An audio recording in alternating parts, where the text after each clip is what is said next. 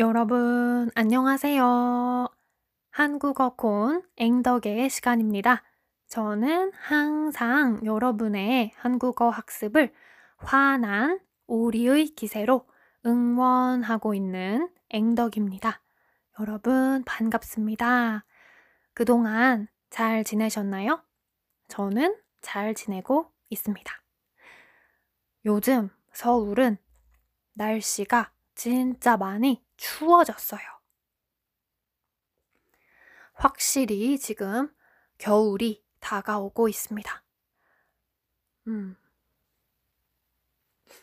그래서 지금, 어, 저도 긴 팔, 긴 바지에 약간, 약간 두꺼운 잠바를 입고 있어요. 어, 오늘은 요즘 진짜 핫 한 주제이죠. HOT, 핫. 요즘 진짜 핫한 그 넷플릭스 드라마 오징어 게임에 대해서 이야기를 해보고 싶습니다. 여러분, 오징어 게임을 보셨나요? 아니면 지금 보고 계신가요? 또는 어, 앞으로 볼 계획이 있으신가요? 어, 저는 어, 보지 않았습니다. 그리고 앞으로도 어, 안볼 것 같아요. 어, 왜냐하면 저는 좀 잔인하고 폭력적이고 어, 막 사람을 죽이고 막 피가 나오고 그런 드라마나 영화를 어, 못 봅니다. 볼 수가 없어요. 견딜 수가 없어요. 그래서 앞으로도 오징어 게임은 보지 못할 것 같아요. 어, 하지만 대충 어떤 스토리인지는 제가 알고 있습니다. 유튜브에서 그 줄거리 스토리를 요약한 그런 영상을 봤거든요.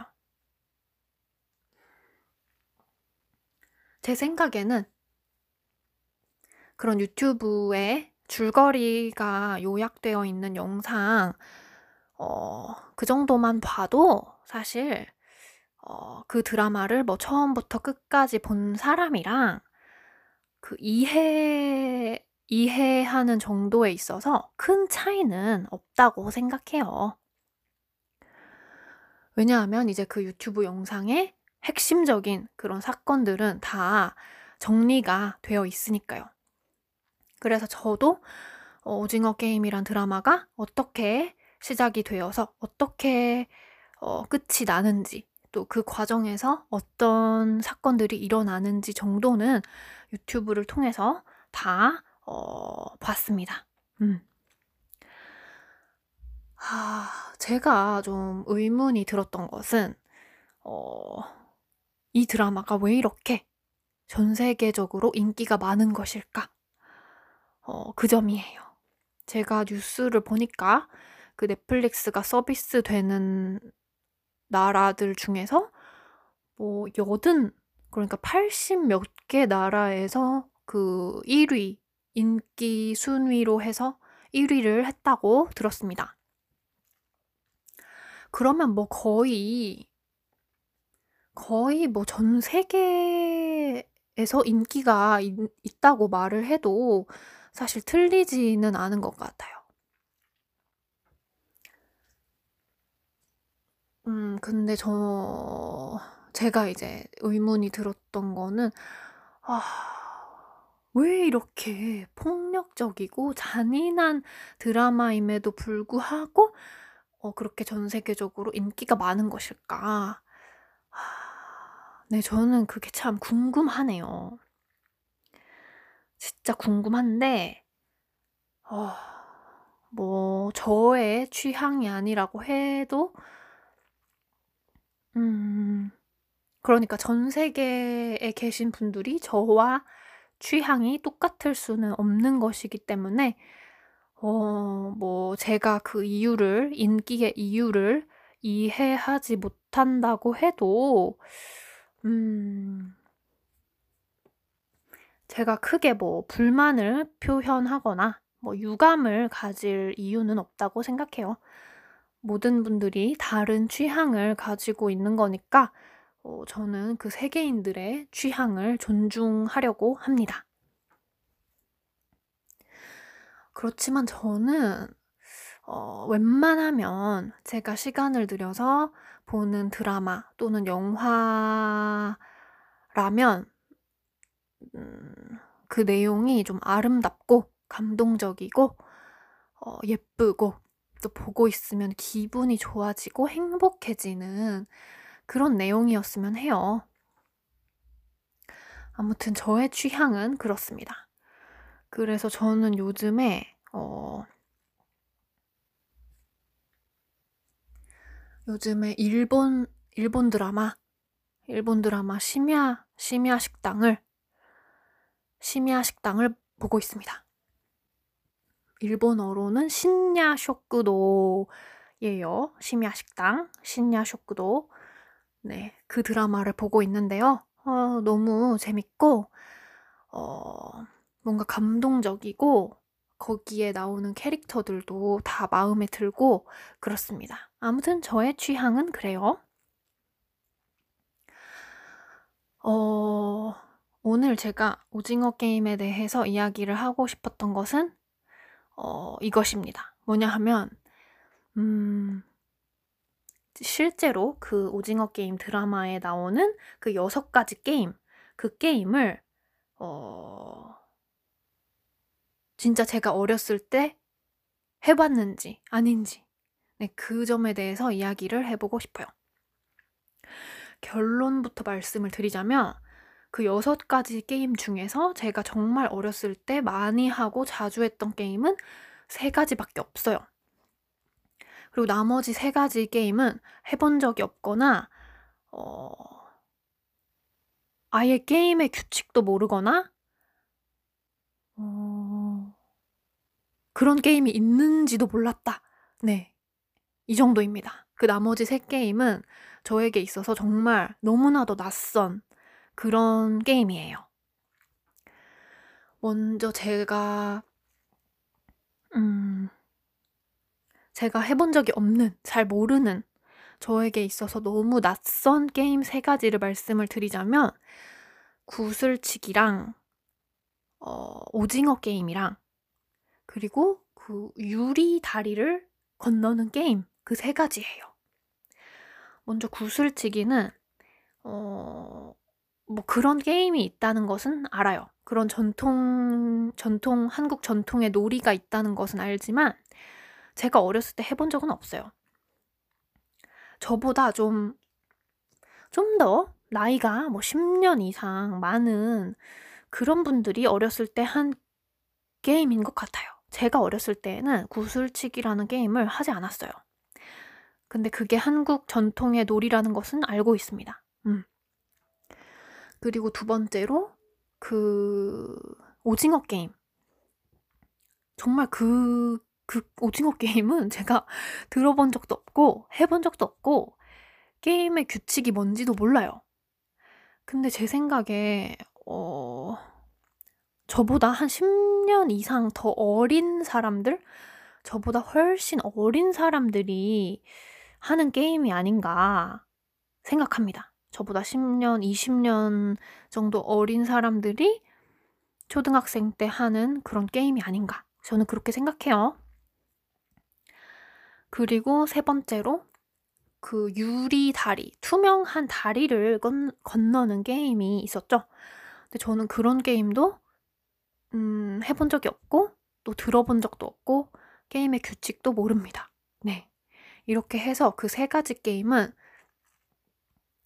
제가 해본 적이 없는, 잘 모르는 것들이에요. 그러면 제가 자주 했던 세 가지 게임은, 어, 나머지 세 게임이겠죠. 첫째는 무궁화 꽃이 피었습니다. 이 게임 정말 많이 했습니다. 어릴 때, 초등학생 때, 친구들이랑 한 8살, 9살, 10살 이 정도 나이대였을 때 어, 학교 친구들이랑 학교에서도 하고 또 학교 끝나고 집에 오고 와서는 집 근처에 있는 놀이터에서 또 친구들이랑 하고 어, 정말 많이 했어요. 재밌거든요. 여러분 그 규칙을 알고 계신가요? 음. 그 술래, 술래가 술래가 무궁화 꽃이 피었습니다. 라고 말하고 이제 뒤를 돌아봅니다. 그러면은 술래가 그 무궁화 꽃이 피었습니다. 라고 말하고 이, 있는 그 동안에만 이제 움직일 수 있어요. 그렇게 그 술래가 그 말을 하고 있을 때, 그 구호를 외치고 있을 때, 이렇게 빨리빨리 앞으로 전진을 해야 합니다. 앞으로 가야 해요. 술래에게 다가가야 합니다. 하지만 술래가 말을 멈추고 뒤를 돌아보면 그때부터는 움직이면 안 돼요. 움직이면 어, 술래에게 잡힙니다. 잡히게 되면은 술래에게 걸리게 되면 어, 더 이상 무궁화 꽃이 피었습니다 게임에 참여할 수가 없고 술래의 새끼 손가락에 어, 새끼 손가락을 걸고 술래 뒤에서 음, 다른 친구들이 나를 구해주기를 기다려야 합니다. 어, 말로만 들어도 너무 재미있지 않나요, 여러분? 아니면 이렇게 말로만 들어서는 게임의 규칙이 잘 이해가 안 가시나요? 어, 아무튼 술래가 구호를 외치고 있을 때 빨리빨리 앞으로 이동을 한 다음에 어, 술래가 뒤를 돌아보면은 그때부터는 멈춰야 하고요. 술래에게 아주 아주 가까이 다가갔을 때에는 술래가 구호를 외치고 있을 때 술래 등을 등을 이렇게 탁 터치를 한 다음에 재빠르게 달려서 원래 있던 자리로 돌아와야 합니다. 그러면 이렇게 게임이 끝나는 거예요. 그러면 어, 술래가 지고 제가 이긴 거죠. 그리고 만약에 술래의 새끼손가락에 새끼손가락을 건 친구가 있다면 그 친구를 구해줘야 해요.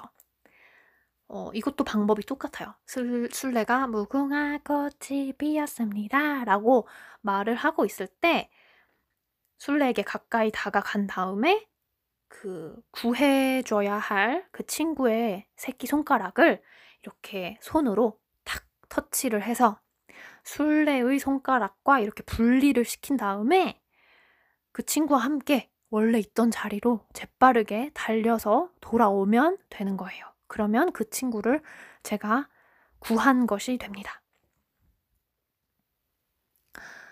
아, 아무튼 무궁화 꽃이 피었습니다. 이 게임은 진짜 재밌어요, 여러분. 어, 여러분들께서도 가족분들이라든지 친구분들이랑 한번 해보시면 어떨까요? 음. 그 다음에는 이제 줄다리기 게임. 이 게임도 제가 어렸을 때 많이 했습니다. 어, 하지만 이 줄다리기 게임은 보통 게임이 아니죠. 여러 가지 장비도 필요하고 그 밧줄이 필요하잖아요. 줄다리기 밧줄. 밧줄도 필요하고 또 인원, 사람들도 많이 필요하기 때문에 뭐 무궁화 꽃이 피었습니다처럼 아주 캐주얼하게 할 수 있는 게임은 아니죠. 이 줄다리기는 보통 학교 행사, 운동회, 체육대회, 이런 아주 큰 학교 행사에서만 하는 게임입니다. 아마 여러분들께서도 줄다리기는 많이 해보셨을 것 같아요. 그래서 더 설명이 필요 없을 것 같고, 그 다음에 마지막으로 달고나, 달고나 뽑기 게임. 이것도 제가 어렸을 때 진짜 많이 했습니다. 어, 보통 학교 앞에 그 달고나 뽑기 장사를 하시는 분들이 계세요. 뭐 요즘도 그 초등학교 앞에 그 장사하시는 분들이 계신지는 제가 모르겠어요. 근데 제가 어렸을 때에는 이제 학교 수업이 끝나고 어 이제 학교 밖으로 나가면 그 학교 그 입구 근처에 달고나 뽑기를 어 판매하고 있는 그런 분들이 있었어요.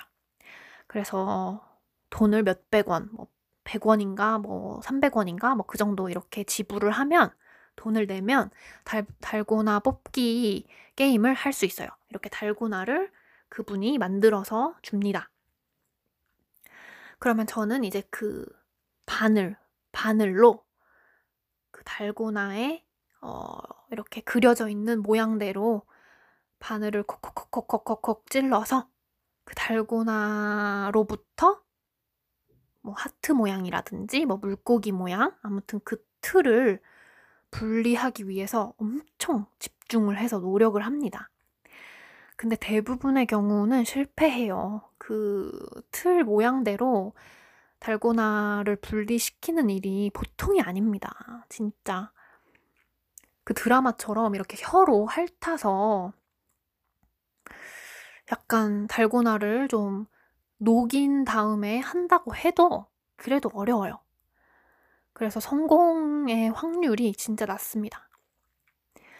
제가 어렸을 때 한 번 정도 성공했나? 어, 그러지 않았을까? 어, 잘 기억은 안 나는데 아마 한 번 정도 성공을 했었을 거예요. 그렇게 성공을 하고 나면 선, 선물을 받습니다. 아주 아주 큰 대형 사이즈의 달고나를 선물로 받아요. 제가 어렸을 때에는 아주 아주 큰 물고기, 한 30cm 이상 크기의 물고기 달고나를 선물로 받았어요. 진짜 기뻤습니다. 너무너무 기뻐요. 아, 네. 정말 너무 재밌었어요. 그, 성공 못했을 때, 달고나가 부서졌을 때 그 막 슬픈 마음, 그 아쉬움, 안타까움, 이런 것들도 좀 생각이 나네요. 어릴 때의, 어, 아주 귀여운 추억인 것 같습니다. 어, 오늘은 이렇게 해서 넷플릭스 인기 드라마 오징어 게임 그리고 그 게임 그 드라마에 나오는 여섯 가지 게임들에 대해서 이야기를 한번 해봤습니다. 어, 여러분들께서도 한번 무궁화 꽃이 피었습니다. 그 게임이랑 어, 달고나 뽑기 이 게임은 한번 해보시면 어떨까 음, 여러분들께서도 재미있다고 생각하시지 않을까. 음, 그런 마음이 듭니다. 어, 그러면 오늘도 끝까지 이렇게 저의 이야기를 들어주신 여러분 너무너무 감사합니다. 저는 또 빠른 시일 내에 새로운 이야기를 가지고 돌아오겠고요. 여러분들께서는 오늘도 잊지 마시고 한국어 공부를 해주셨으면 좋겠어요. 그러면 여러분, 오늘도 행복한 하루 보내시기 바라고 우리는 또 다음 시간에 만나기로 해요. 감사합니다, 여러분. 안녕히 계세요.